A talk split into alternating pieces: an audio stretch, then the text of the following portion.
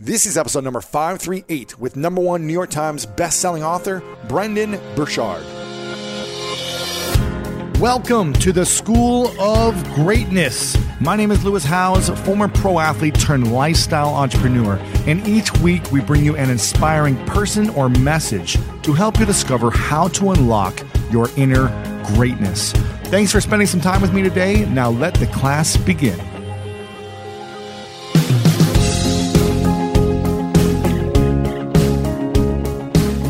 William Shakespeare said, Be as great in act as you have been in thought. We have a powerful one today, my friends. Brendon is widely considered the world's leading high performance coach. He is also one of the most watched, quoted, and followed personal development trainers in history. He is a top 100 most followed public figure on Facebook, and his videos have been viewed more than 100 million times. He is a number one New York Times, a number one Wall Street Journal, number one Amazon, and number one USA Today best-selling author. And his latest book is High Performing Habits: How Extraordinary People Become That Way. Success Magazine also named Brendon as one of the top 25 most influential leaders in personal growth and achievement, along with Oprah, Joel Osteen, Arianna Huffington, Dave Ramsey, Deepak Chopra, Tony Robbins, and Facebook's Sheryl Sandberg. Wow. I have uh, seen Brendon's work for many, many years and seen all the incredible things he's done in the online marketing, online business world, but also as an author, speaker, trainer. He's just really impacted so many people with his message. And today we talk about why creativity is not strongly correlated with high performance, which is something that Brendon originally thought was. Also, the six habits of high performers. So, if you want to be high performing in any area of life, these are the six habits you're going to need. Brendon's three questions he asks himself every single morning and why that's important. Why you don't have to be cool to gain influence in the world. Also, the first thing that Brendon coaches Fortune 50 CEOs to do every time. That and so much more. You guys are in for a special treat. Make sure to click a screenshot on your phone right now and share this out on your Instagram story. Tag me at Lewis Howes and Brendon Burchard. Post this on Twitter and Facebook right now. I connect with everyone who tags me on your Instagram story. I'll send you a DM back. If I can see it within 24 hours, I will connect back to you. So message me right now and let Brendon know that you're listening as well. I want to give a shout out to the review of the week. And this is from Rising Health, who said, I'm just blown away time and time again at the level of greatness that each guest has to offer, and for Lewis's ability to connect and bring out the true essence of his guest's message. Bravo. Well, thank you so much, Rising Health. I appreciate it. And if you guys want a chance to be considered for the review of the week, make sure to go to iTunes right now on the podcast app and leave us a review for the School of Greatness podcast. All right, guys, prepare yourselves to unleash your greatness even more. Let me introduce to you the one, the only Brendon Burchard.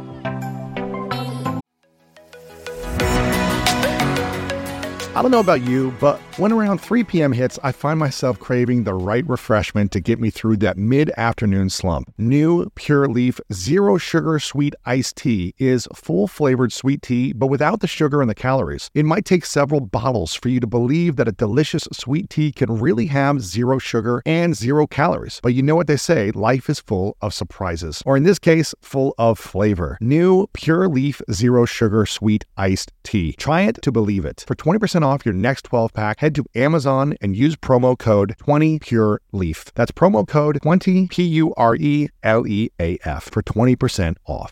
Take your business further with the smart and flexible American Express Business Gold Card. It's packed with benefits to help unlock more value from your business purchases. That's the powerful backing of American Express. Learn more at americanexpress.com slash business gold card.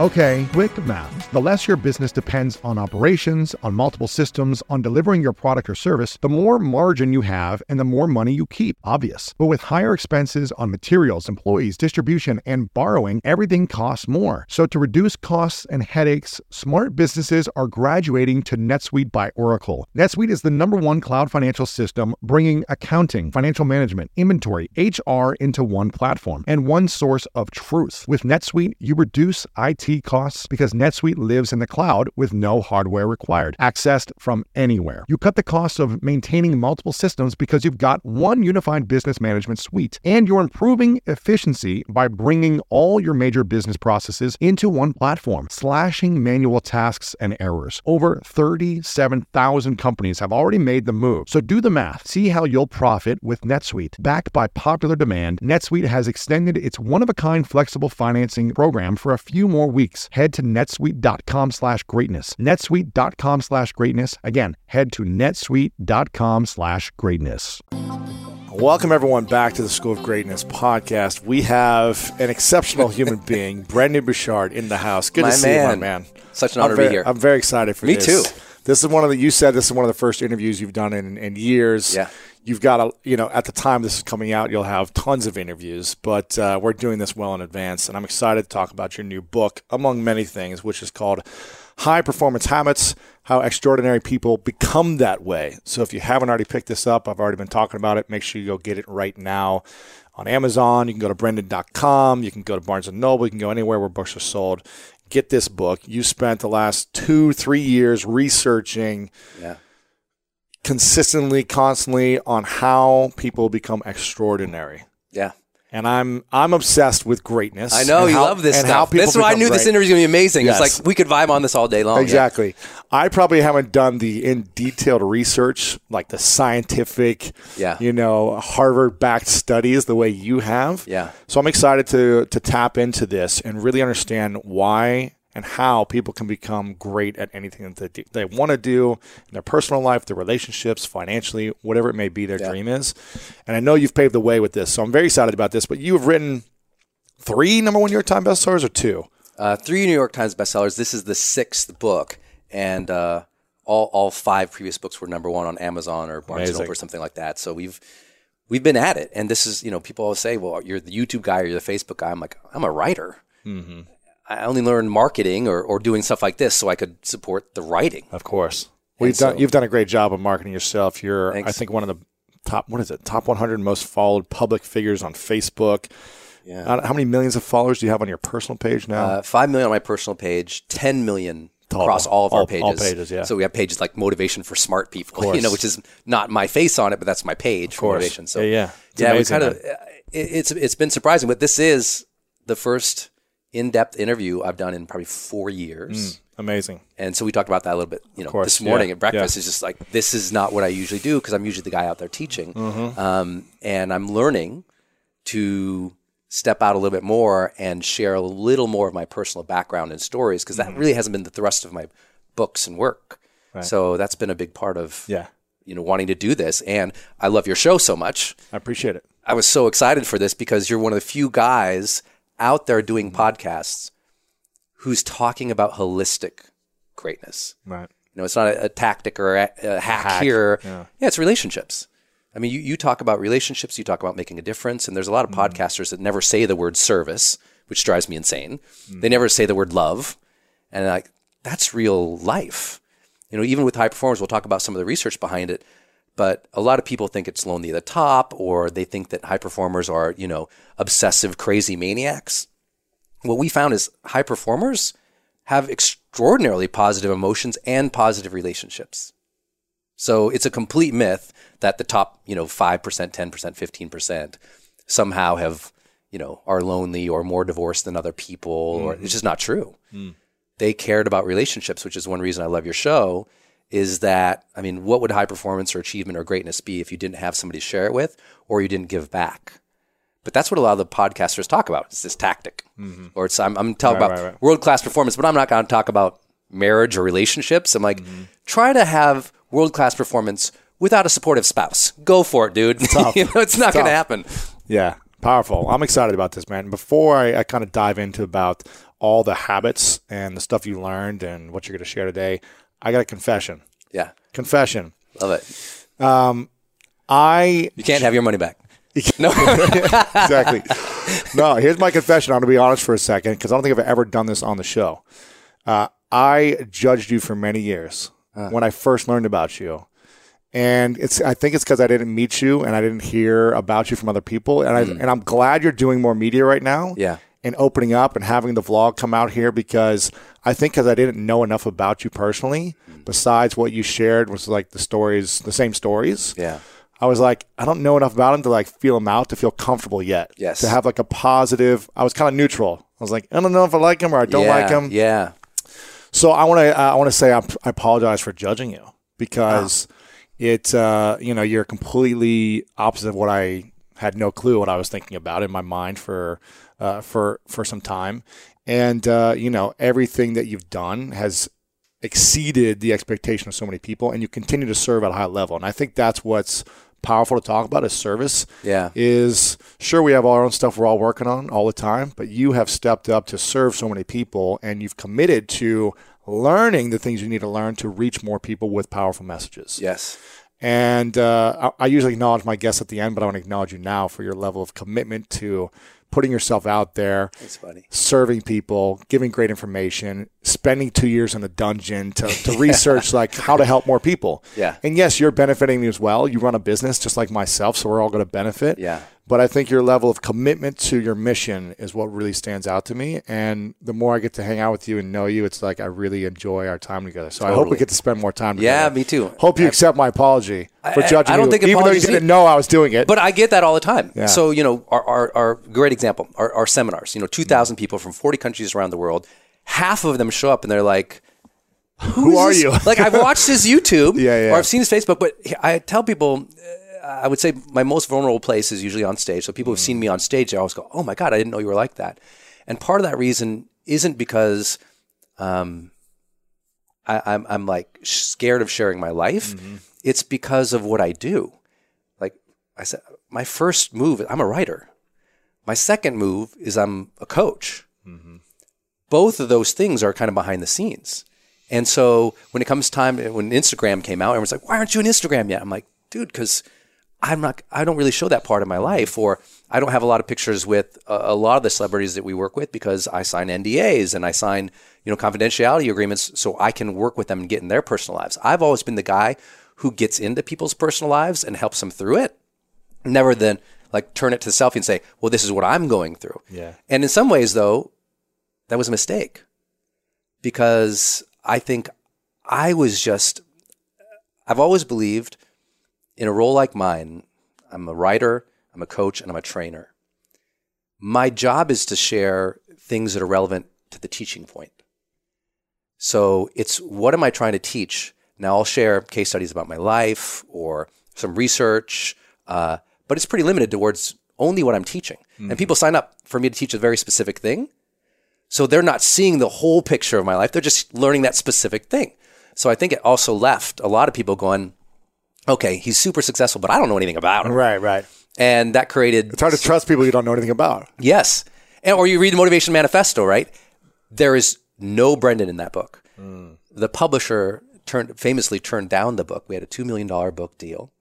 I turn in the book, and the editor goes, What the hell is this? You, you wrote it like it's, you know, 1776. You're not, there's not one story of you in here. Your audience wants to know about you. I'm like, Yeah, but that's not what I'm writing for. I'm writing for the art.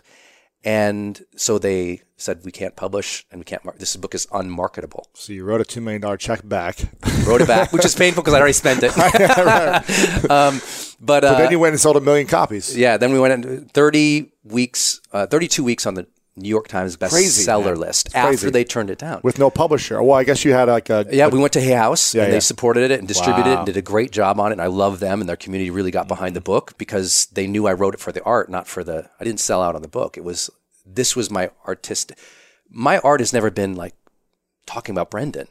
My art has been I want to teach, but I want to teach in a way that really hits you in the heart mm-hmm. and gives you habits that you can implement in your life.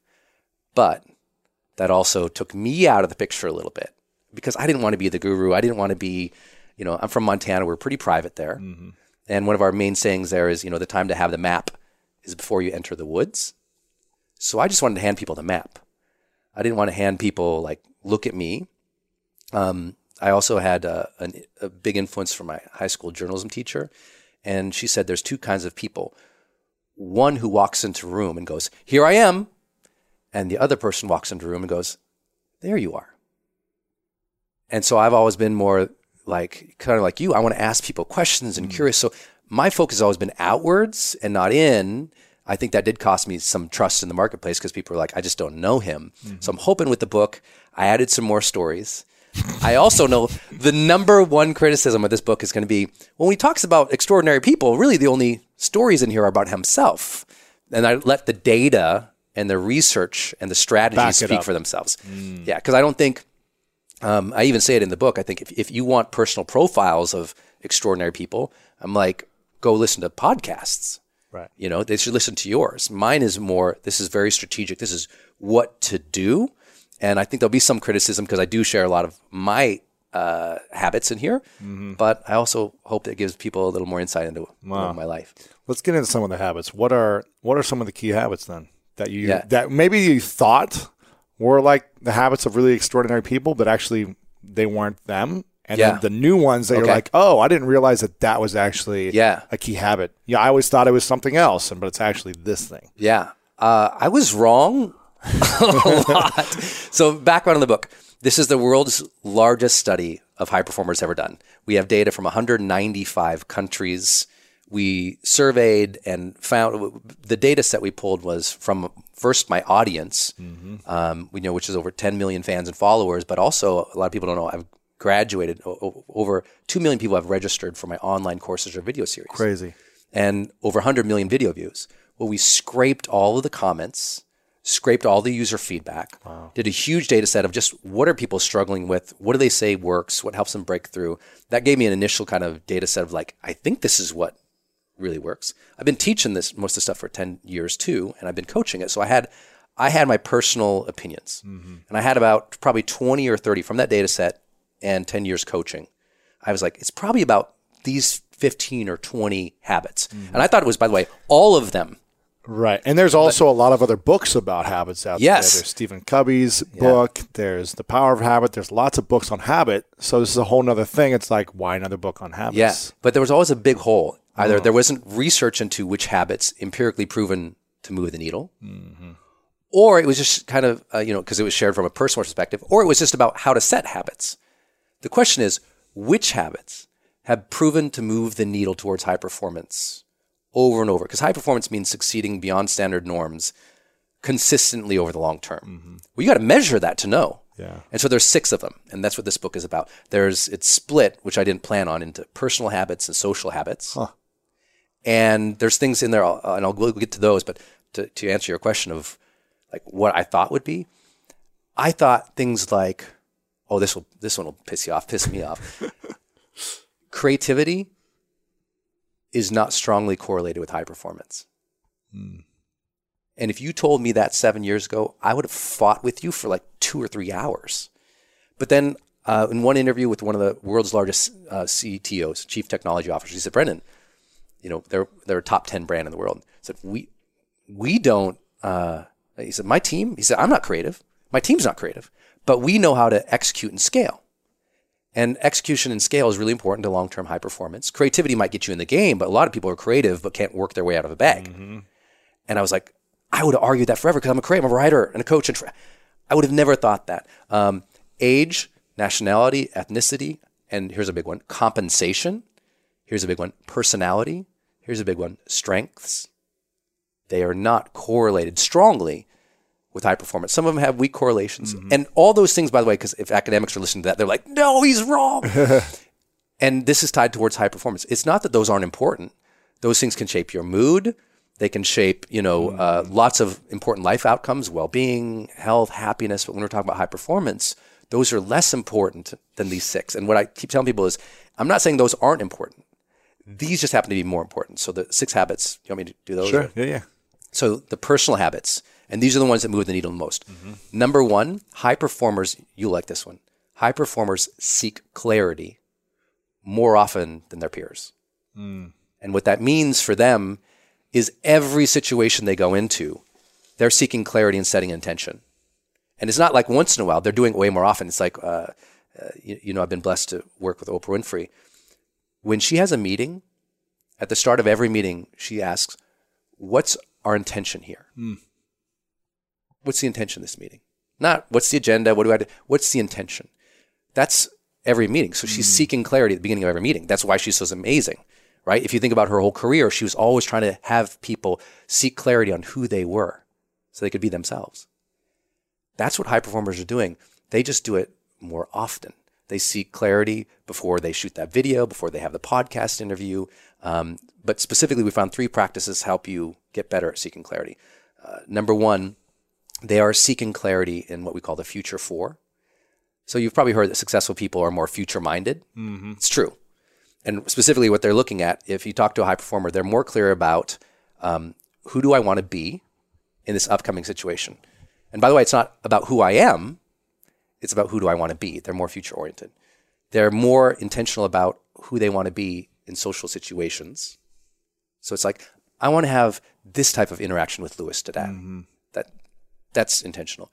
They're more clear about what skills they need to develop mm. to reach their next level of success. Right.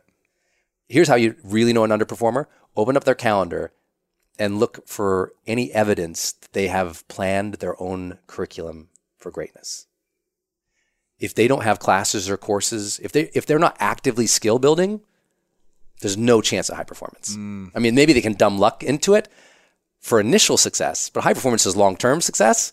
You got to be building your skill Constantly sets. growing, constantly Yes learning, constantly growing. being aware of that. And the last of the future four is I know the service I want to provide in the future.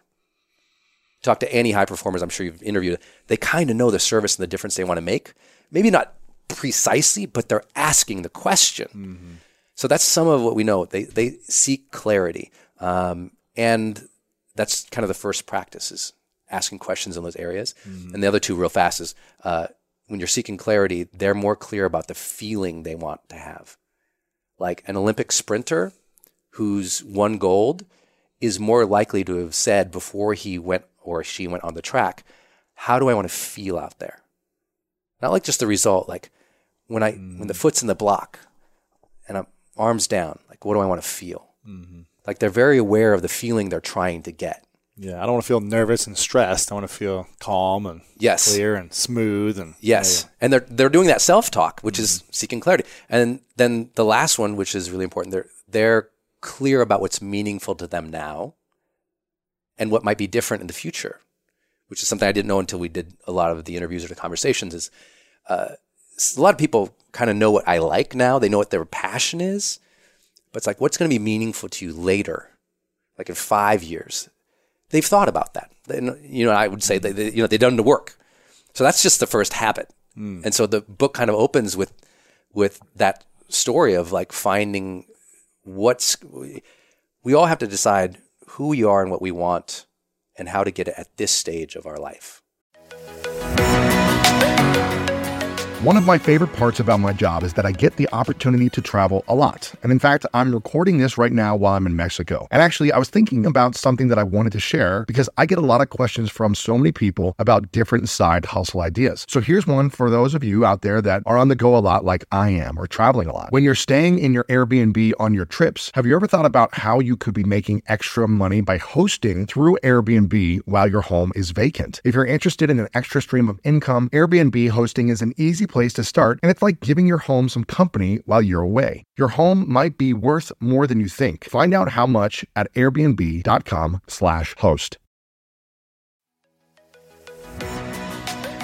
So listen, we all know life is full of yada yada, like those quote unquote free trials that somehow still charge your card for something, or when companies have those sneaky gotchas hiding deep in the fine print. And I know you've dealt with yada yada before, like those bills that keep going up and up for no reason at all, or when budget airlines promise a cheap fare but then charge you for every little thing until you realize you're paying more than you would have somewhere else. And yes, it is possible to outsmart yada yada, like triple checking airline deals to make sure all you need is already already included, but you don't take yada yada in life. So don't take yada yada from your wireless provider. Metro by T Mobile has no contracts, no credit checks, no surprises, and nada yada yada. Stop by one of over 6,000 Metro stores nationwide.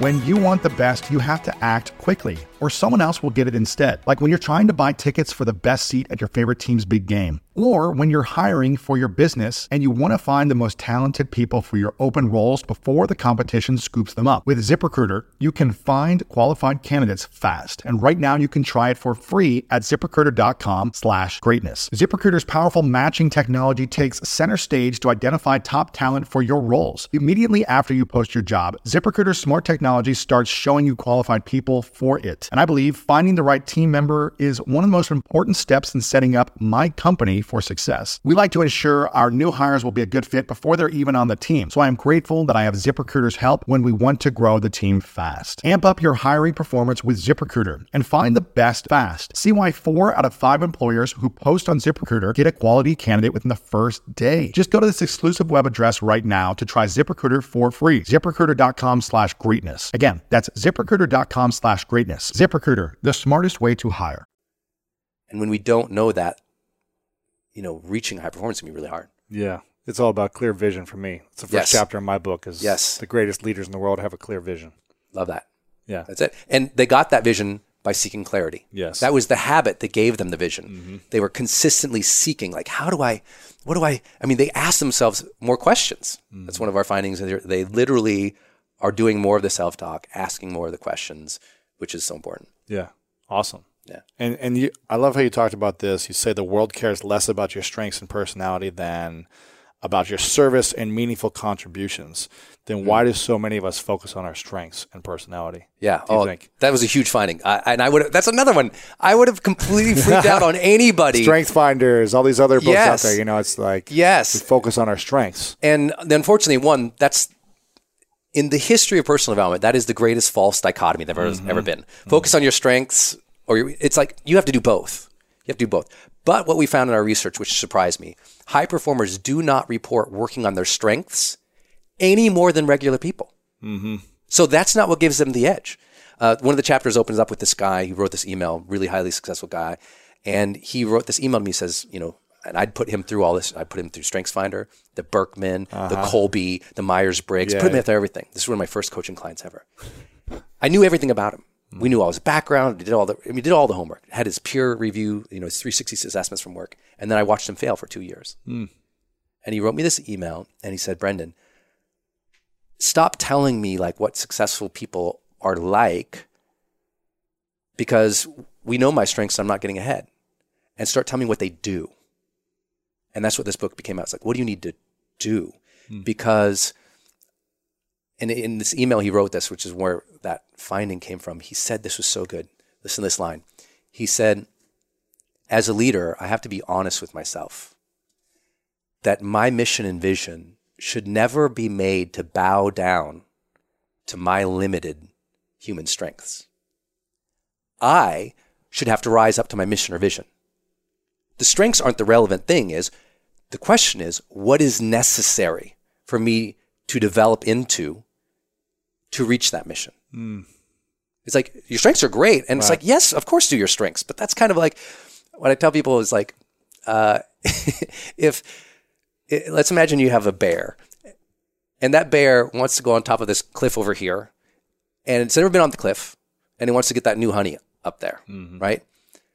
Telling the bear to focus on is strengths, to go somewhere it's never gone before and do something it's never done before is stupid. It's like saying, hey, you know what? Just try being more of a bear. Right.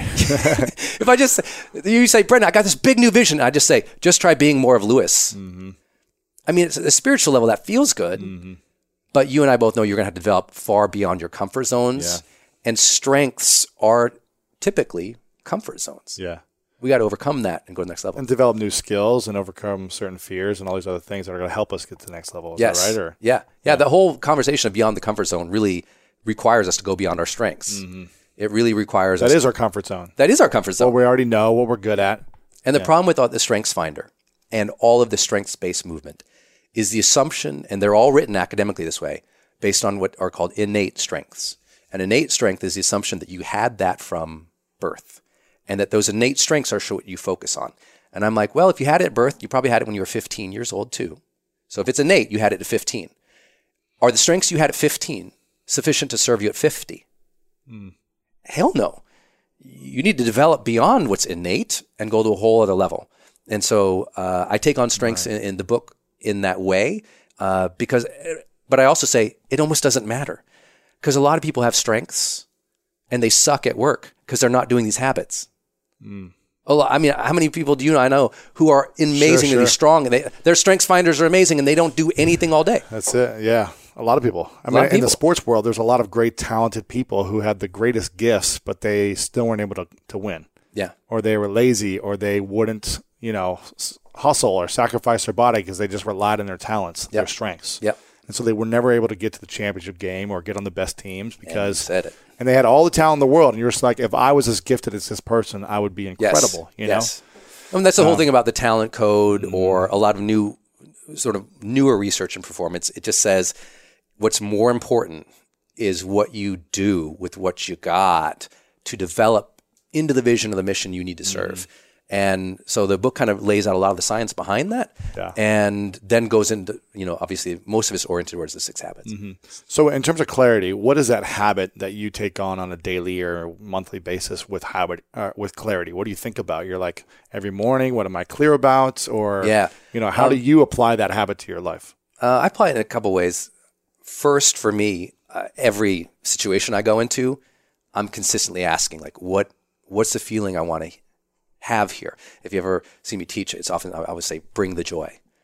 So I have joy triggers that I've set up in my mind that makes me more intentional mm. about things. So, for example, I have a door frame trigger. Whenever I walk through a door, I say, bring the joy. So when I walk through that door right there, it's mm. like, bring the joy into this room. It's just a, it's just a mental trigger that I've set up for mm-hmm. myself. Mm-hmm. Every morning in the shower, I ask myself three questions. And not that I shower every morning, but the ones I do, I, the first question I say, what can I be excited about today? So it forces me to be clear about what's going to draw joy, enthusiasm from me. Mm-hmm. Number two, I say, what might trip me up today? Because usually I know what's going on in the day. I'm like, what, what might mess me up? What might, where might not perform well? What might bother me? And number three, I say, what can I do to surprise somebody today? To give a gift of appreciation or acknowledgement today. And so I think through that in the morning. So I think that helps me begin my day pretty clear. Um, then when I sit down before I do work, I literally look at my calendar of the day. I did this this morning, and I look at whatever's going on in the day, and I think about it for 20 minutes. It's one of my 20 minute routines in the morning. I literally think about my calendar for 20 minutes a day. People think that's crazy, but what I'm thinking through when I'm looking at the calendar, I'm like, okay, I'm going to have that call. What do I want to happen on that call? You know, what's my intention for that call? What's my goal for that call? What's the feeling for that call? How do I want to end that call? Mm-hmm. You know, I'm going to have that time with Lewis. Like, how do I want to be there? And, and, and how can I make sure I enjoy it? Because it's a big deal. You know, I love your show. I, want to do a good job. I, I want to share something good for the people, even though I have no idea what you're going to ask in, Right, right. in this. I just I want I want to be present for that and and make sure I, I, I'm I'm really there, even though maybe I have a head cold today. You know, it's like that, that- it's like just thinking through it. I think that helps me. It keeps me asking questions every Sunday. I do a life arenas assessment. That just means I think there's ten areas of our life, and I score myself in them. Mm-hmm. And this is about my eleventh year of doing this. Wow. So each area of my life, you know, from from emotional quality to happiness to relationships to time to hobby, etc. I just give myself a score of one to ten, and one means I suck, and I, I was horrible in the previous week on that. Ten means I did a good job, and then I ask how can I do better. Mm-hmm. It's my Sunday routine, Yeah. and it just keeps me clear. And it's not like I don't sometimes, like everyone else, you know, wonder what's going on or what I'm doing, but those habits, those were my habits. You have to establish your own for seeking clarity. Right. But when you have them, you weaponize your life. Mm-hmm. Absolutely. Yeah. Clarity, powerful thing. Without clarity, it's hard to achieve a dream. Yeah. It's hard to to get better. It's hard to grow and, and be a high performer. Yeah. No clarity, no change. That's it. No goals, no growth. That's it. Uh, the second one that I see here is energy. yeah. What do you mean by energy? Uh, So in the way we peak energy, high high energy all day long. yeah no it's not caffeinated energy Yeah, but yeah. Uh, uh, it, it, it's it's the the habit is generate energy okay. not necessarily have energy. Create energy. create energy. And what they do the way we measure that was kind of academic mental energy which is tied to your focus and your stamina and your ability to manage complex tasks without too much mental stress. Uh, number two is emotional energy which is just the quality of your positive emotions. And number three is physical energy. High performers are 40% more likely to work out five times per week than the rest of their peers. So that means the top 15% most high performing people in the world tend to work out five days per week. Uh, and that workout could be defined as, you know, 45 minute brisk walk or, you know, hit intensity or whatever it is, but 40% more likely. That's a huge finding. And what we found is high performers just have better well being and happiness and physical conditioning than everybody else. Um, one stunning finding was uh, CEOs, senior executives, and business owners, they report expending as much energy as athletes who are competitive now. I can imagine. Yeah. Yeah, I kind of I was surprised by that. I would have thought you know athletes would be ten percent more. I mean, the emotional and mental energy Yeah. they have to, the decision making, the conversations, the big deals, the stakeness. yeah, It's a lot of energy. it's a lot, and that's why. I mean, if you really want to achieve your dreams, you have to care for your body. Yeah. your mind. It's why all these things, you know, finally resonating in the marketplace because the science of meditation or taking a break or uh, you know uh, managing your Sleep. own energy. Sleep is everything. Yeah. Um, and I think all of that is really important. And we Mm-hmm. say generate energy because there's this myth that you know some people have happiness or they have. It's like no, you generate it. You don't have happiness. You generate. Create it. Yeah. You create it. And so the quality of your energy you have to create. Like you and I both, I mean, if most of our audience knew our schedules, your schedule the last five days, is like, how is Lewis even able to focus right now? And how are you able to get here and, and do this as well? yeah, but it's because we say, well, this is our mission. Show up, man. Mm-hmm. Yeah, you know, there's plenty of times I got to imagine you walked on the field and you were like, I'm spent. Exhausted. You know, Yeah, yeah. I remember when you like flew down to compete in Yeah, I South still play. America. With, yeah, I still play with the USA team handball Yeah. uh, team. And a year ago, I, I flew down to. I remember I did an interview in Miami, and then flew out from Miami, and then went and just went right into training camp, and then Oh. played against Brazil, which is like you know Olympic Olympic qualifiers, and Yeah. got our asses whooped. But it was fun, you know. but I had to have clarity and Yeah, energy show and up. show up, even when I was like, oh, we're gonna lose. Yeah. like there's zero chance. Yeah. It was like the worst team in the NBA playing like the, the Warriors, and we were just like, we had no chance. Yeah. But I had to show up and give my best, and, And you have to set all these routines. I mean, you know, the, the amount of routines that Tom Brady has in his Mm-hmm. Oh, life so that he can generate energy it's unbelievable. stuns most people. It's unbelievable. And that's just the, that's the That's thing. what it takes if you That's want to be at that level. If you don't want to be at that level, you don't have to do it. Yeah, you don't have to do it.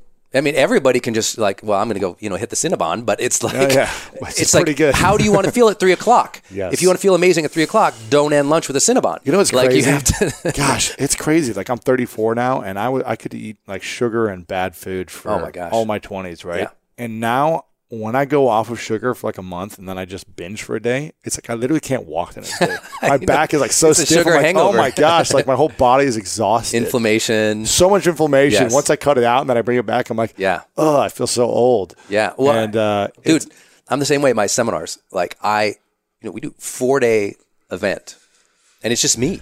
I usually have one or two big names come in, but it's me, 12 hours a day, four days, and I never sit down. high energy. I never sit down on stage. And super high energy. I mean, really going for it. Not just the clapping and the jumping, but really just spending heart. You know how hard it is. Of course. And uh, I had to about the same time. When I was 35, I had a, a, a famous strength and conditioning coach backstage. He works with me and Usher, and and he uh, he's like, "What do you eat back here?" And you know, another guy came in and strapped the heart rate monitor machine. He goes, "I'm equivalently burning, uh, equivalently working out at the marathon level every day for four days." Hmm. They're like, "You're not eating." I was losing on average 11 pounds in my Crazy. seminars every, and I do eight events a year, so I was losing 88 pounds a year. You know, it was like uh, it's horrible for your health. So I had to mm-hmm. learn how to eat. I had to learn. I do ice baths every night at my mm-hmm. events, mm-hmm. which Smart. no one loves to do that. I But- here's the thing. I used to do it every day in football. Like during the season. Yeah. And we it sucks for the first month, but then you start to love it. Yes, yeah, I have to do it. You know what I mean? It's like Yes. you just start to ah, it feels so good. So feels so good after stage. You know, it's That's like best. twelve hours. So those are.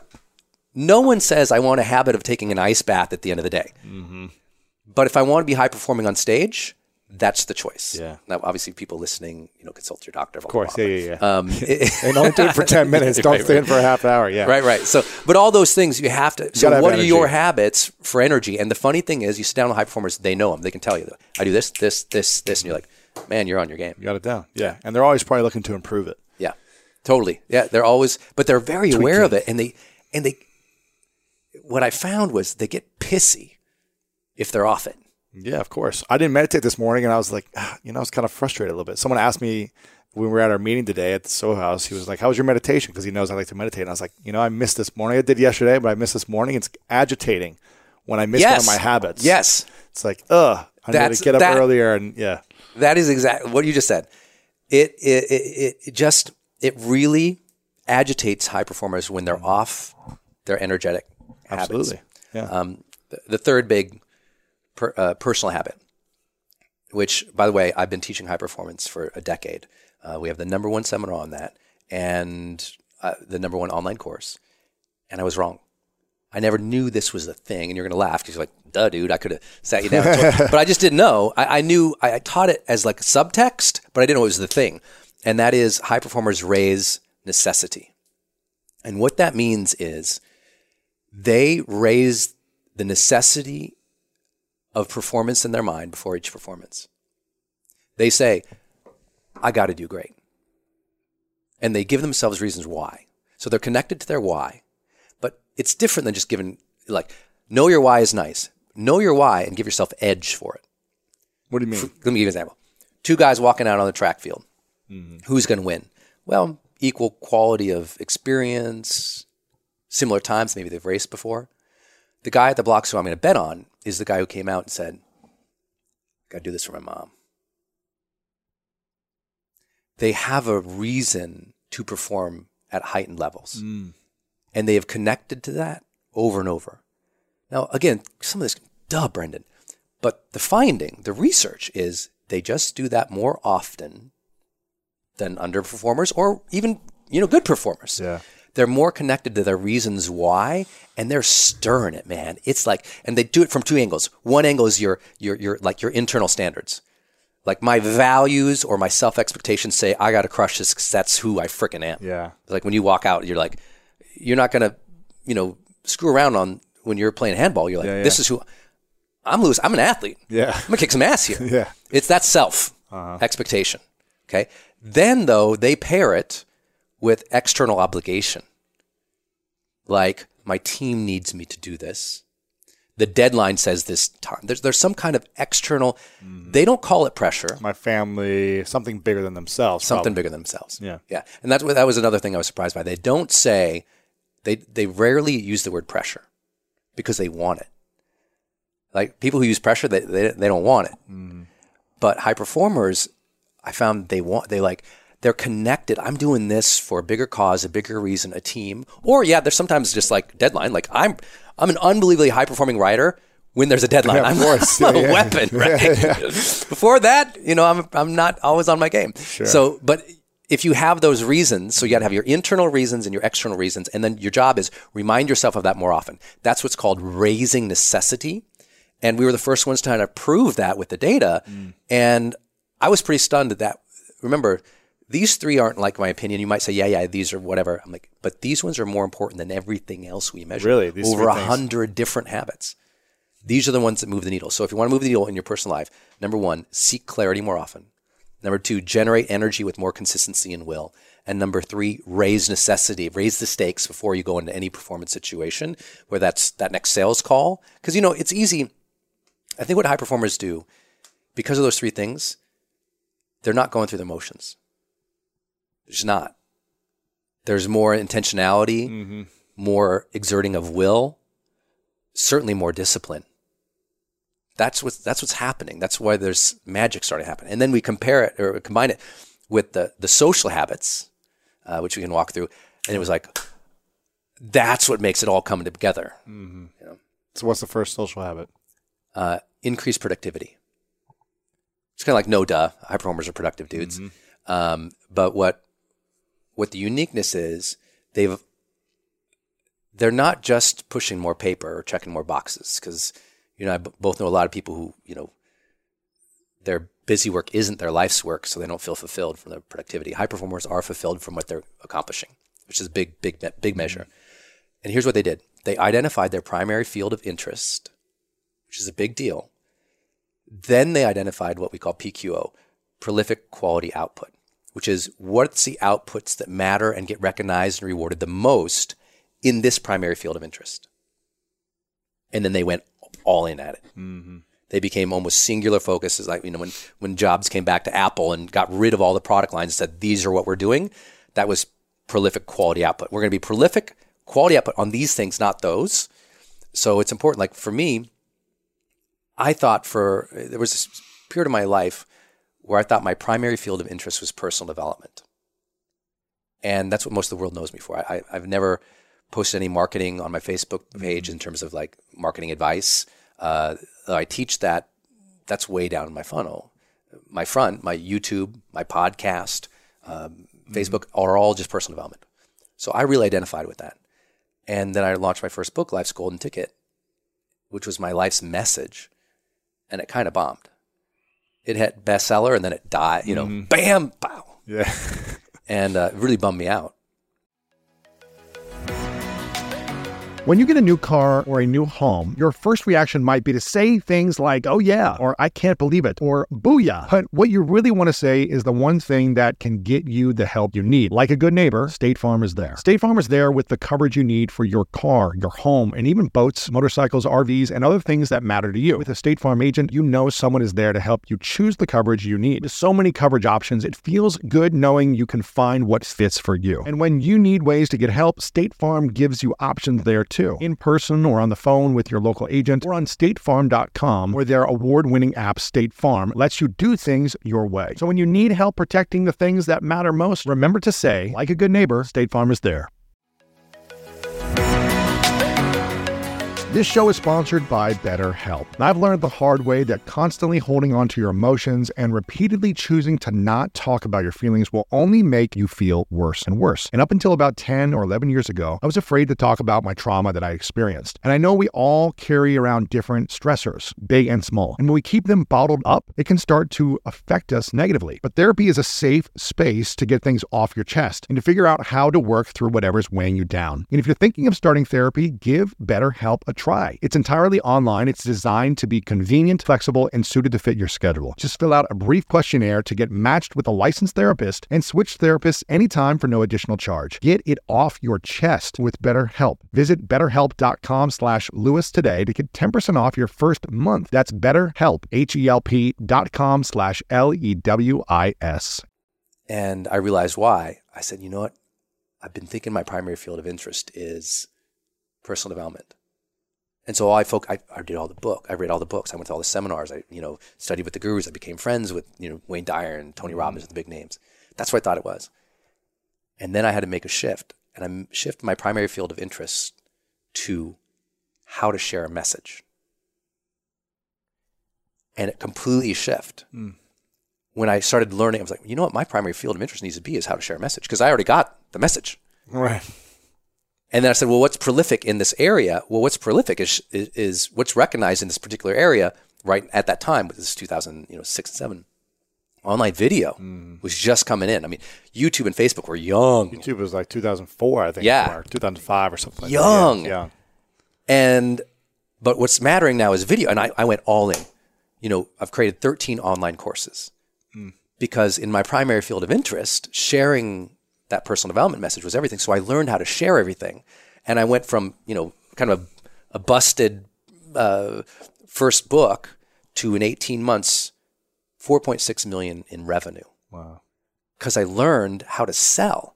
And I learned that sharing and selling a message was just as important because if you don't make the money, you can't sustain the message. I had the message, but I wasn't making any money. I was the poor broke writer dude. And I was Right, like, right.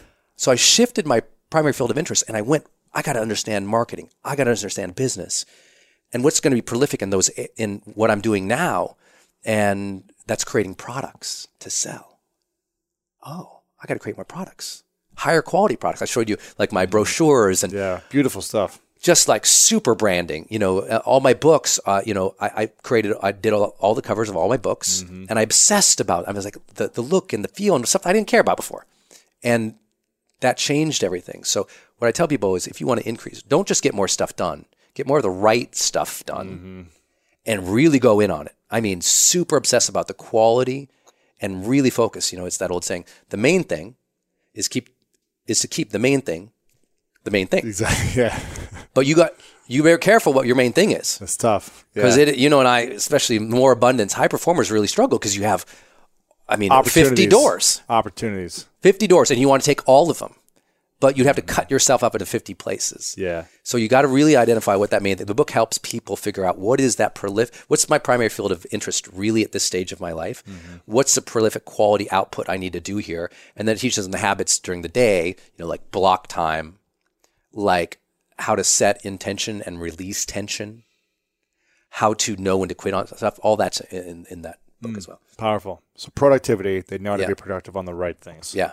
Yeah. Awesome. This, no, this one surprising. The next habit is high performers develop influence more than those around them. It's not because they're cool. It's not, I mean, look at me. I'm not getting ahead on my cool factor here, ladies and gentlemen. I just got these, these new Nikes. I Those walk in the cool. store. I, I walk in the store. I was like, what's your newest shoe? They're like, these ones. I'm like, I need that. And they're like, why? I'm like, because Lewis has sneaks, man. I got, I, I, I wear suits or like, I'm either on stage in a suit or, or at my, you know, studio, kind of like, you know, Yeah, yeah, yeah. kind of formal too. Sure, sure. Um, I was like, man, I gotta get some sneaks. Oh, they look good, give me- man. I said, give me your newest sneak. So I'm not getting ahead on the cool. I don't develop influence because I'm cool. It's not your personality that gives you influence. Yeah. Mm-hmm. It's how you treat other people, and specifically the way that people, high performers, gain influence. Is is this way too much? No, I'm, I'm, it. I'm, yeah. you know, Get it. How you treat develop. other people. here- here's how you de- here's how you develop influence. If you really want high level of influence, obviously you got to do all the basics. Treat people nice, be kind. And in, in the book, what I do is with each habit, I say, here's the basics, but then I go, here's what the needle mover practices are. The highest performing influencers, what they're doing, often they don't know they're doing it. By the way, the first thing they're doing is they're teaching people how to think. A lot of your show gained influence, I really believe, because you're really good at teaching people how to mm, think Thank you. you're shaping their mindset. But high performers are really doing it uh, explicitly, and you do this too, where you say, "Here's how to think about that, guys." Or high performing leaders tell their team, "Here's how we should be thinking about ourselves. Here's how we should be thinking about the competition. Here's how we think about the future of the company." They're saying it. They're explicit more often. Here's how to think. I mean, the, the, the, the what is it? The seventh most read book in the history of the world is "Think and Grow Rich." Crazy. it became that way because he taught people how to think about money. We have to tell our audience how to think about things.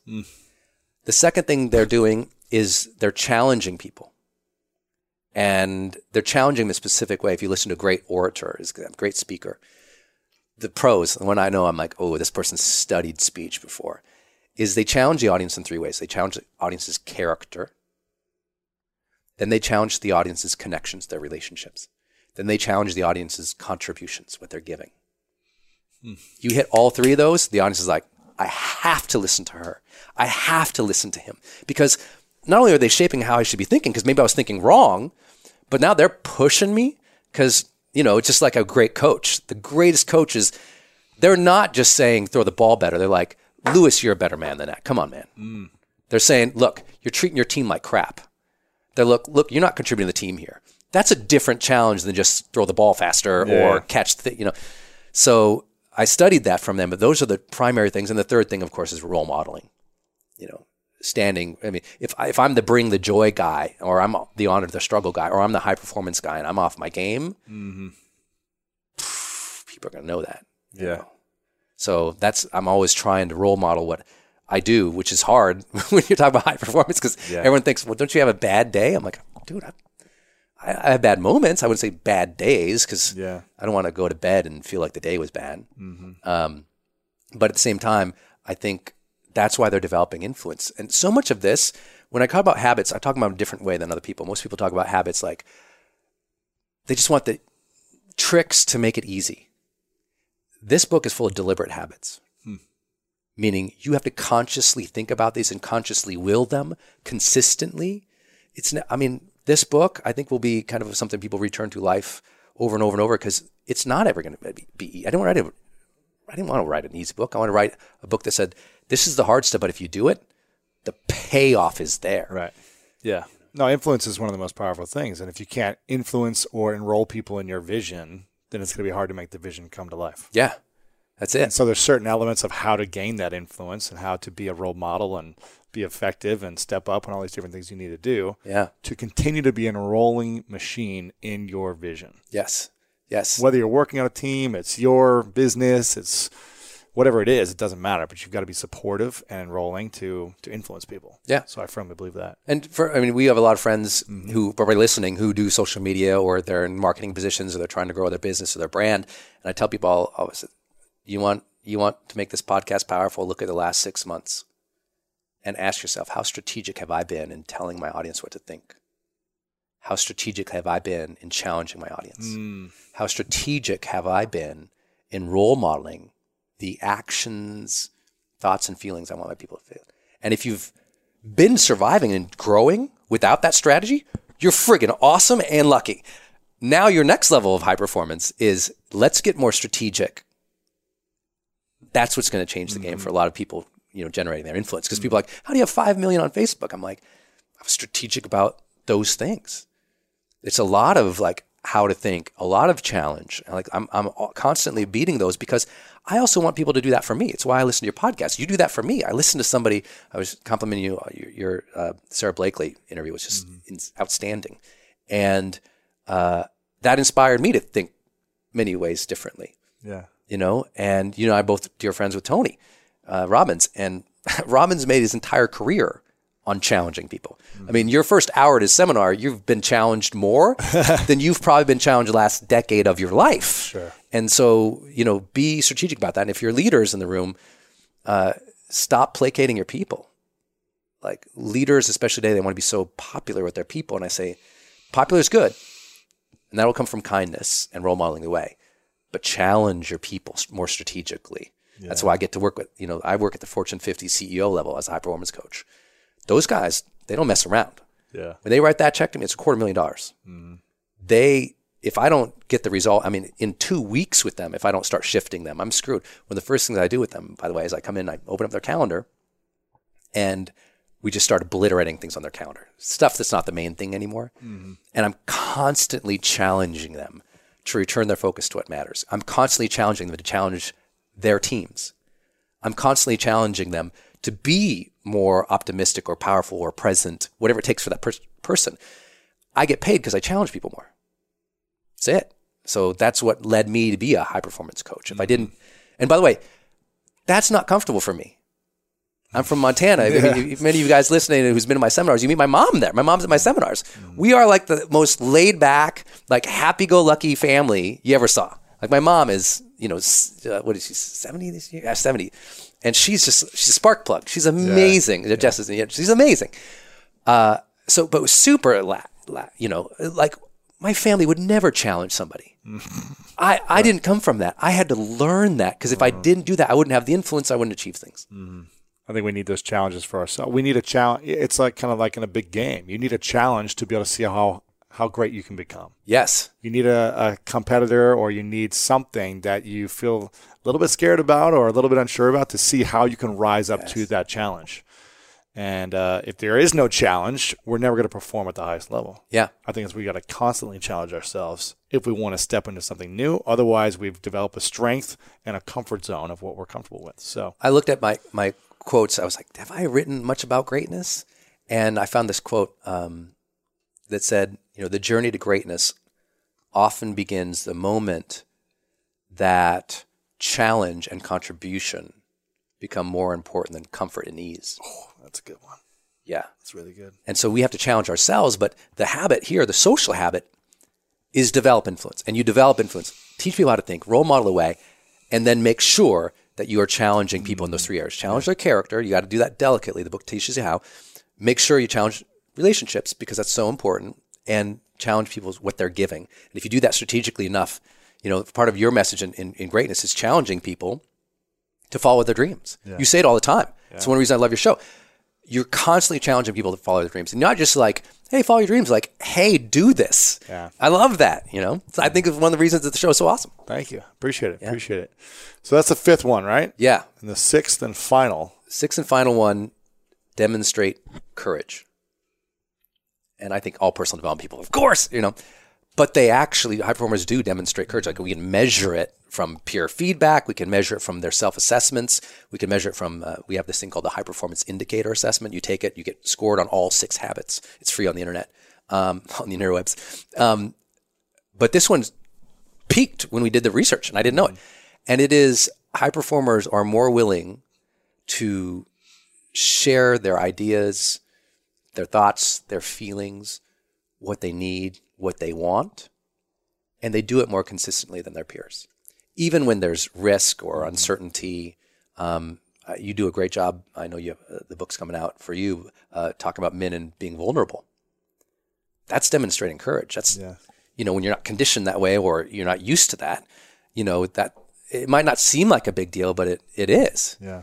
you know um, when you s- talked about me doing this interview that was like it might not seem like demonstrating courage to go on Lewis Howes but it is because i admire you and i also i'm not used to sharing a lot you know i'm usually let the work speak for itself Yeah. so i had to like okay i need to share you know be willing to share this in different and unique ways um, but i think for most people it's when you're in your last meeting did you share for your ideas and fight for them Did you share for your did ideas? you share your ideas and fight for them? When you wanted to post that video and you were scared to death because people are going to make fun of you, did you do it? And when you wanted to tell your spouse that you're not getting what you need, did you say it? Because all those are demonstrating courage. It's not just, you know, courage, we think you know, pulling someone out of the river or something. Mm-hmm. And that's part of it. And we talk about the different kinds of courage in the book. But the ones that matter the most, move the needle the most, is sharing for and fighting for ideas, but also that vulnerability of sharing your wants, needs. I mean, high performers really communicate what they want. And you- you've probably seen this in networking opportunities. You meet somebody and they're like, I'm trying to meet this person. I'm trying to get that done. And they're not pushy with it. They're just clear. They're like, this is what I'm trying to do, and this is what I mm-hmm. want. This is what I need. The highest performing relationships and marriages, we correlated marriage and demonstrating courage, and they stay together longer. Hmm. When you're willing to tell your spouse, I don't like that, and work it through. That's hard for people. It's it's it, you know it's scary to put yourself out there or follow your dream or start a podcast or you know start the business. That stuff is scary. Mm-hmm. Telling your boss something's wrong. You know, high performers report being whistleblowers more than anybody else mm-hmm. because it takes a lot of courage to go. does. My boss is doing something wrong. Right. Um, so we teach how to how do you get to that without all the hype? Like, what do we know actually moves the needle in, in psychological courage, which has been actually measured a lot in mm-hmm. academics. Mm. I love it. I love the habits. And I know it, you guys should go get the book because there's a lot of research that backs all these and also steps and practices they can follow. Uh, So make sure you guys are getting this book. Um, I'm curious. I want to ask you a couple personal questions. Yeah. What's the fear you have the most right now in your life? The fear I have the most, um, hmm, probably just you know anything ever happening to my family. You know, I'm a very, very, you know, I'm a great son. I hope. You know, I lost my dad in 2009 to leukemia, and he was like my big mentor. And he got diagnosed on Mother's Day. Kind of woke up and walked in the hallway, and you know his back felt funny, and he kind of leaned against the hall, a little dizzy. And mom's like, "What's wrong with you?" He said, ah, "I don't know. It's big. It's kind of swollen back here." And they go to the doctor, and his um, his spleen was enlarged, which is bad news. It usually means you know uh, your body's kicking off stem cells that aren't good. Um, so he got diagnosed with AML, acute myeloid leukemia, and they said you have a week to live. Now he made it uh, 59 days. Wow. Um, the most important interview of my life was I called him, and I wrote down all these like 30 life questions, uh, and I interviewed him. It was the first time I ever called somebody and recorded anything. It was my first interview. It's still my most valued interview. So I called him and I asked him all these questions. Uh, was at the hospital because I was at a seminar, and I didn't know. Can I, and I said, Dad, I'm going to cancel the seminar. I'm going to fly. He goes, Don't. Just finish the seminar. Come over Wow. finish the, so like day two or three of the seminar, I call and I interview him for, you know, I think 60 minutes that first night, another 60 minutes. And then I flew over there. But I got that recording. And uh, it just, I had such a great dad and a great mom. People say, you know, you're so lucky, Brendon. I'm like, I, you know what? There's a lot of things I didn't luck out on. Worked hard, but I lucked out on the parent train. Mm. You know, we grew up with nothing. Parents, you know, raising four kids, um, broke, but we had abundance. You know, we had love, and they believed in us. And my dad, uh, his seven messages to me in his life, which I try to share all the time. Actually, it's my most uh, uh, shared Facebook post ever. Mm. Um, this this particular post, every time I put up, it's been now viewed 30 million times. Wow. Uh, and just my dad's thing. He said, "Be yourself, be honest, do your best, treat. Uh, I'm sorry, take care of your family, treat people with respect, be a good citizen, and follow your dreams." Pretty good for me. Like there it is. so, uh, but losing him Mm. really made me connect with the rest of my family. Right. And so fear is just, you know, family. So I just want to, I don't want to lose people that I love. Mm. Um, you know, my whole story began when I learned that I, that life is precious. You know, car accident, 19 year old kid. I know you know the story, but I've had uh, sort of mortality motivation my entire life since, I mean, I was lucky. 19 years old kid realizing I'm going to die. I mean, I'm standing on the hood of a car bleeding out after a car accident. I got death. Another time in my life, and it was the book of, I talk about in the book The Charge. I had a brain injury, wrecked an ATV, going 38 miles an hour, got taken to hospital. Internal, I didn't know if we were internal bleeding. I'd snapped my wrist, broke my ribs, threw out my shoulders, massive concussion, and uh, which I didn't know until later caused a lot of troubles in my life with my brain. And but I sat in the hospital for three hours because no one spoke any English there, and I didn't speak any Spanish. Wow. So they couldn't when they, you know, the first thing when someone treats you is, "Are you allergic to any of the painkillers?" Right. They, I couldn't answer the question. like I don't know. So I lay there for three hours. This Oh. is 16 years after my first accident, and I was, you know, laying there, and the, the lady keeps coming in and pressing on my chest cavity, and that's checking for internal bleeding, and I knew that. And I'm like, I'm thinking, I'm, I'm like, okay, if this is, if this is my time, did I live, and did I love, and did I matter, which was my intention after my first car accident, and I was happy with all the answers, but the number, uh, so I'd lived my life, I was happy. But the number one thing I thought about that moment was, you know, my wife and just family. I just didn't, you know.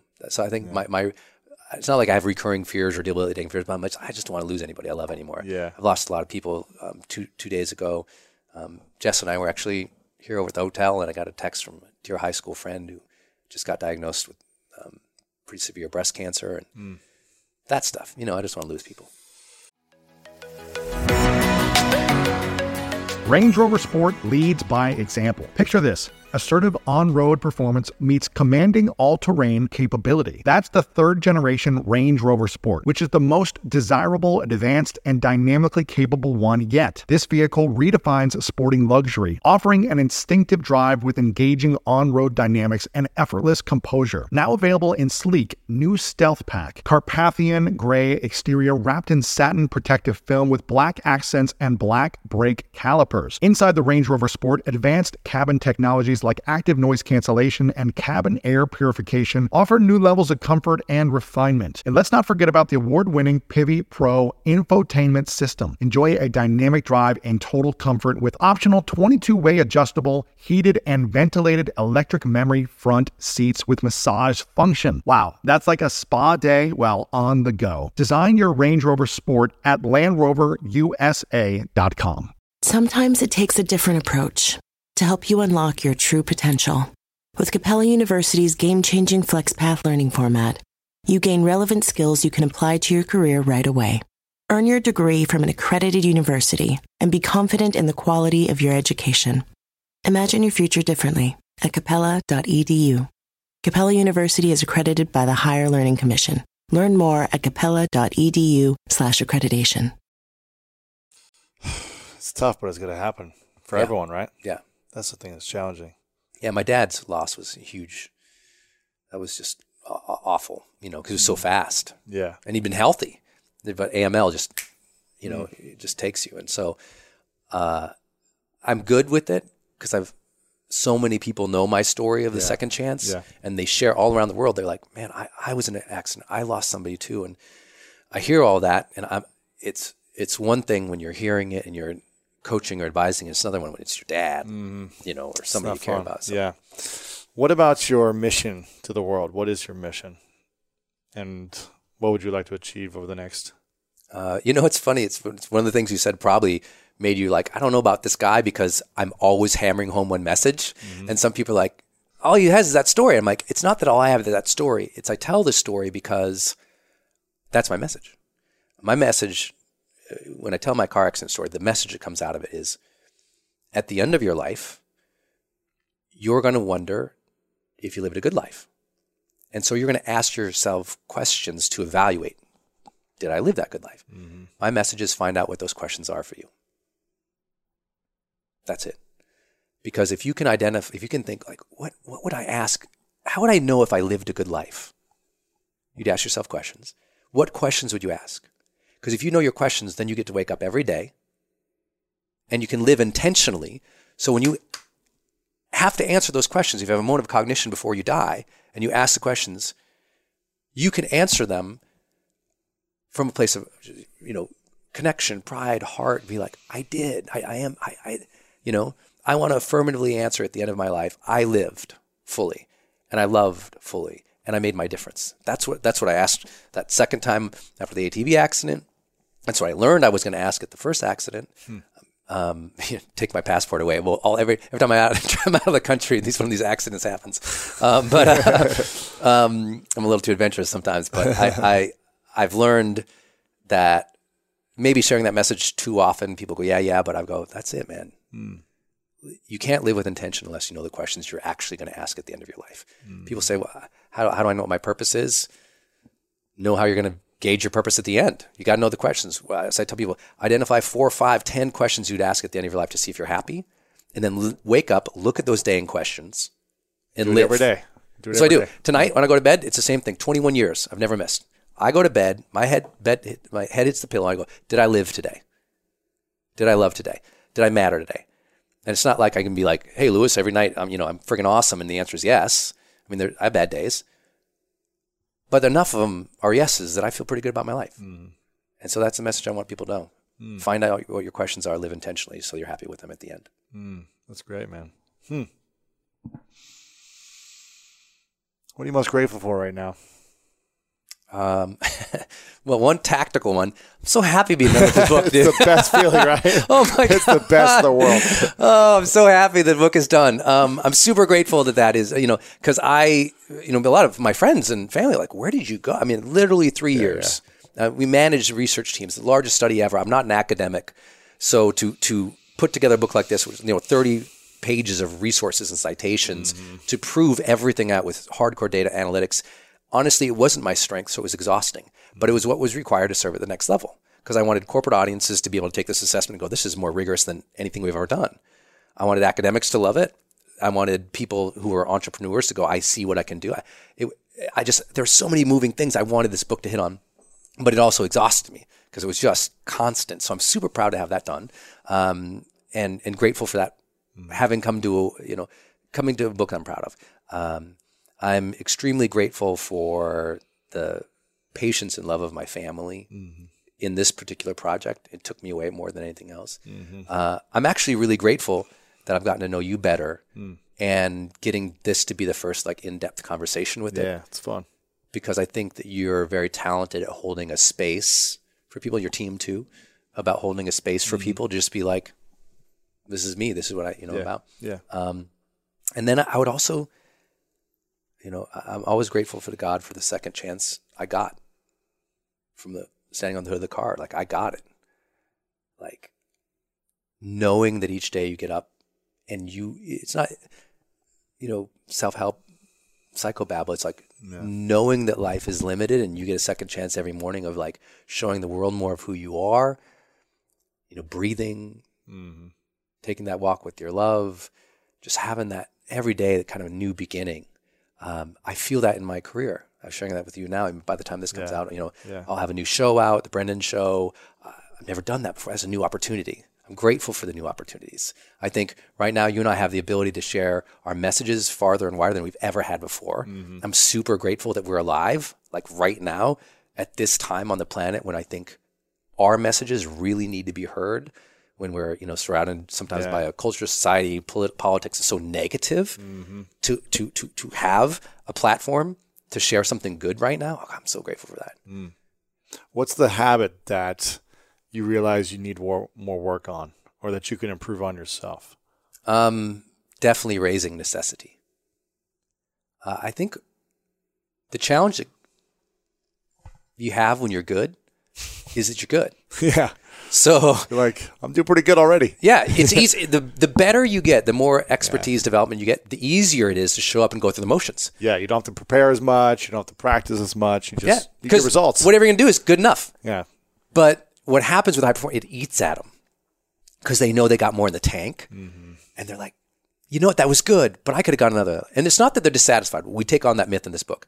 High performers are not dissatisfied. So people who say never be satisfied, they got to look at why they're saying that because it's not true. Because high performers are satisfied.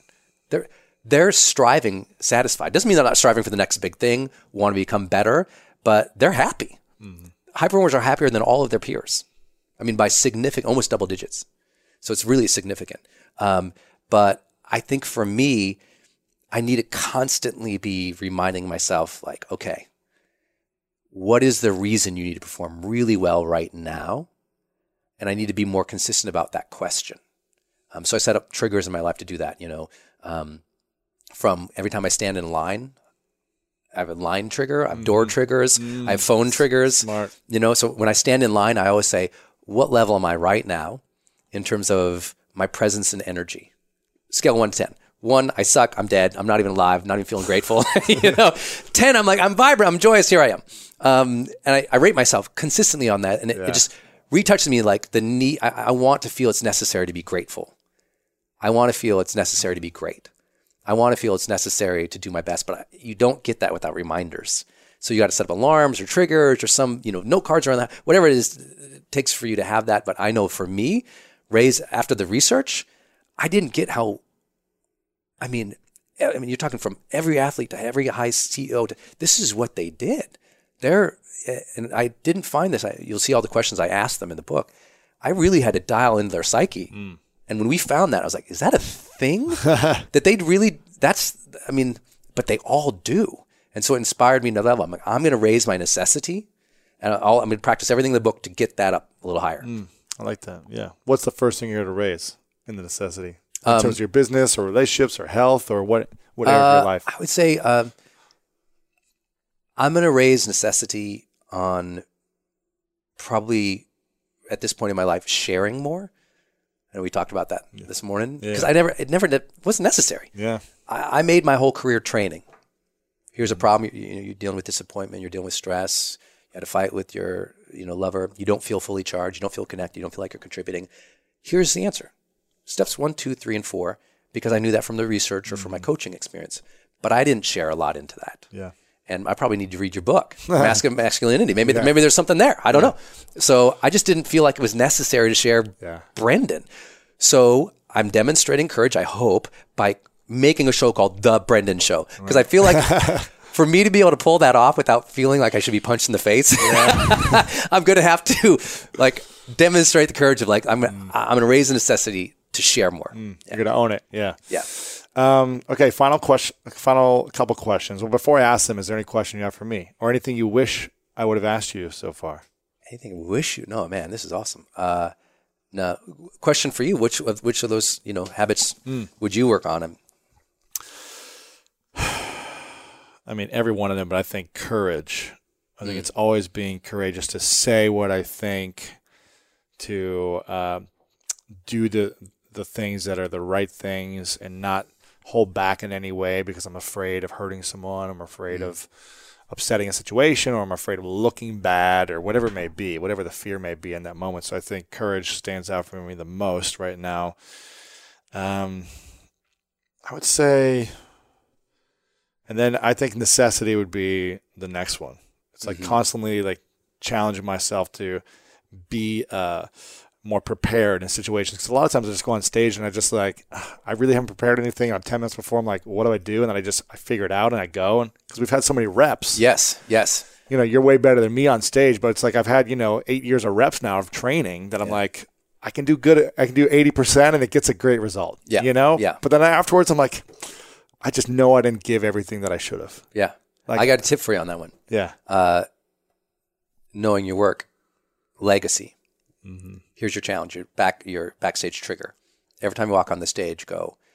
If this footage is the last of me ever, That's a good one. I like that one. That's a good one. Is there a record? How are you going to show up? yeah. If that, I do that every time. What are I'm you going to say? How are you going to is- show up? This is the, if, if, even if because sometimes I'm not prepared, just like you. I mean, I hit five cities, but you know, here's twenty thousand people in this arena. Here's two thousand at my event. You know, thousand bucks a ticket. The expectation's insane. So I got to be prepared for sometimes, but sometimes I don't have to be prepared because you know it's something I'm doing is, is for somebody else. Uh, so it's easy to show up and not give. So it's like because legacy is so important to you. big. I'm like, even if you're not prepared, if it was the last footage ever, boom. That's good. Yeah. You give your best, you know? You do your best. So those would be for me. Um, cool. Well, final qu- uh, one, two questions. The first one is called The Three Truths. Mm-hmm. And you've written many books already, number one New York Times bestseller. You've sold millions of copies. You've done the Brendon show now. You've done everything you've ever wanted to do. You've created it. And this is the mm-hmm. last day 70 years from now for you, mm-hmm. right? Theoretically. You've done everything. Any dream, any raising the necessity, you did it, achieved it. Mm. Like nothing else you can do. Yeah. You've conquered whatever you wanted to conquer.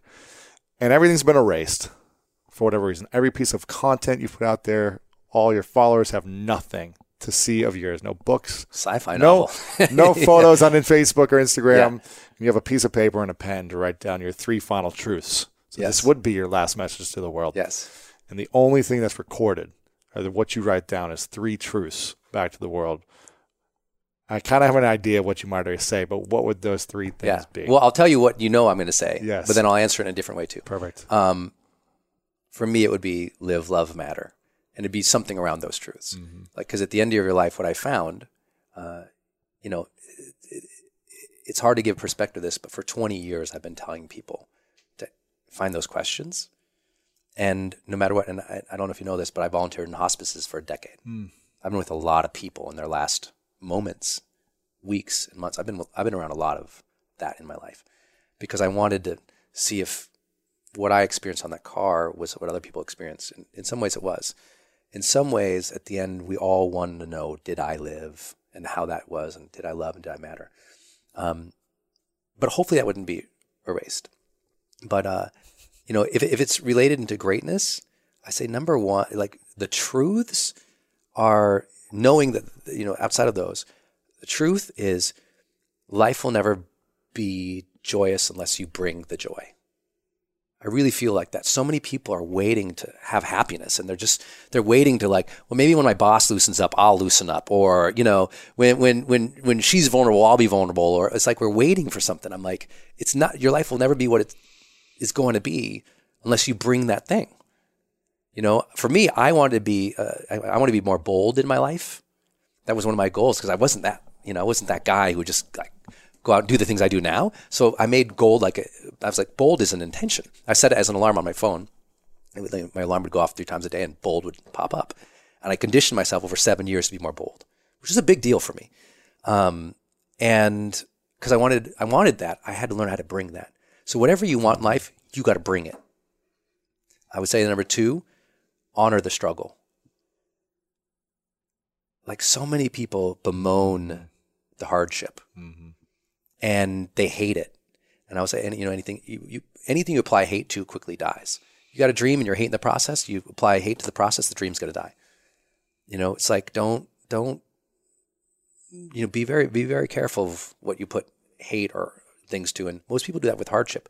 And I've always seen hardship as like I'm going to honor this process. Sort of it's sort of a sa- samurai mentality. You know, it's like mm-hmm, mm-hmm. I'm going to honor that this is difficult because that is precisely what's needed. Yeah. And then the last truth would be you'll never feel good about life unless you serve and connect with other people. because you can do the first two.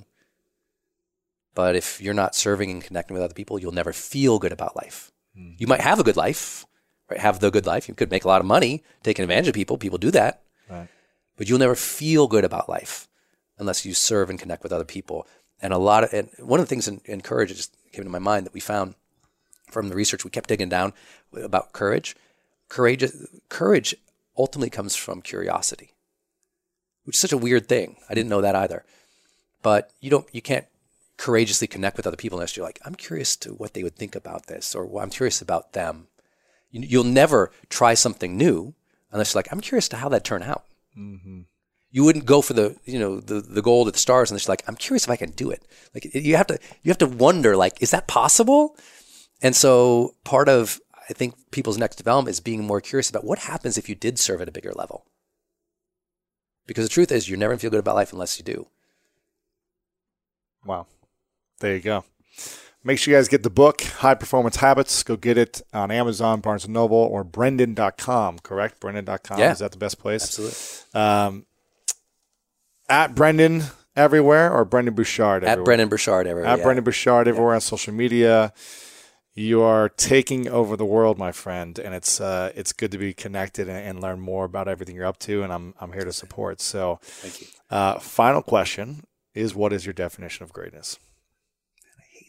I tease, I tease. I've heard so many of your guests do it, and I was like, man, I'm not sure what I would would even eh, what what I would say about that. Um, but I do think the def- I wrote a little bit about this in the Motivation Manifesto because I was really like, what is that thing? And I think it's achieving your own sense of personal freedom. Whatever it is, Uh, I define personal freedom as the ability to be oneself fully, and the ability to pursue things that are deeply meaningful to you. I think that's when you find freedom. Now that's my definition. But I think when if you get to the end of your life like I I lived freely, you know, or I loved freely, or I, I did my thing.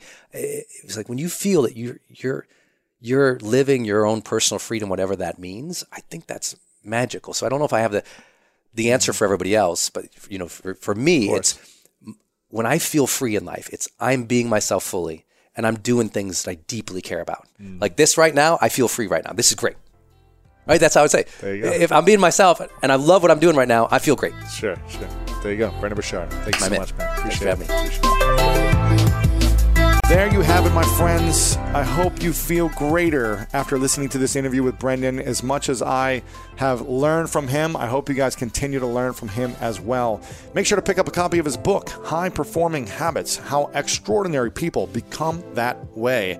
And if you enjoyed this episode, please share it with your friends. lewishowes.com slash 538. You can also watch the full video interview, behind the scenes, photos, resources, links at lewishowes.com slash 538.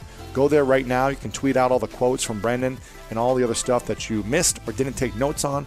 It's all back at the show notes. Make sure to tag me on your Instagram story at Lewis Howes and also Brendon Burchard. Let him know what you thought about this as well, as I'm sure he'd love to connect with you on social media. Again, I hope you guys enjoyed this one. You have the power to create the life that you want. You have all the tools available for you. This podcast, use it as a resource. Use it. It's completely free, guys. I'm bringing you the most inspiring and helpful individuals on the planet to help you optimize your business, your relationships, your health, your life, your mindset, spirituality. It's all right here. So if you enjoyed this, please share with your friends. And as William Shakespeare said, be as great in act as you have been in thought. Thank you again to Brendon for being on here, and thank you all for listening. And as always, you know what time it is. It's time to go out there and do something great.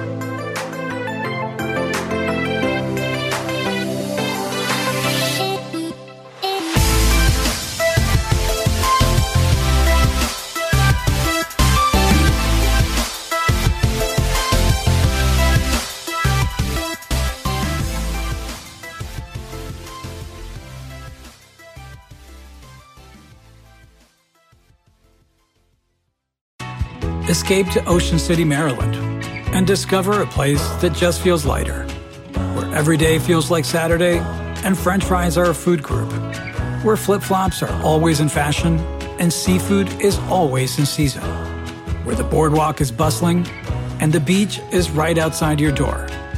where you can rise with the tide and feel like a kid again. Ocean City, Maryland, somewhere to smile about.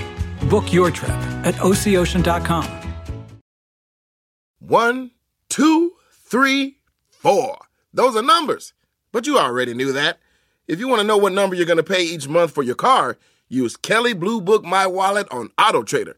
They're really good at numbers. Auto Trader. At Capella University, you'll get support from people who care about your success. From before you enroll to after you graduate, pursue your goals knowing help is available when you need it. Imagine your future differently at capella.edu. They say plants like music. Yeah, no, like really, they, they respond to the vibrations of it, which means that this playlist you're listening to, the plants are too. You know what else plants like? Organic soil from Miracle-Gro. It's made with all the best stuff like wood fiber and compost. Plus, it's OMRI certified organic, which officially means it's made with superior ingredients. And when you give your plants the stuff that makes them happy, they won't judge you on your iffy playlist. Hear that, plants? So go ahead and give them Miracle-Gro.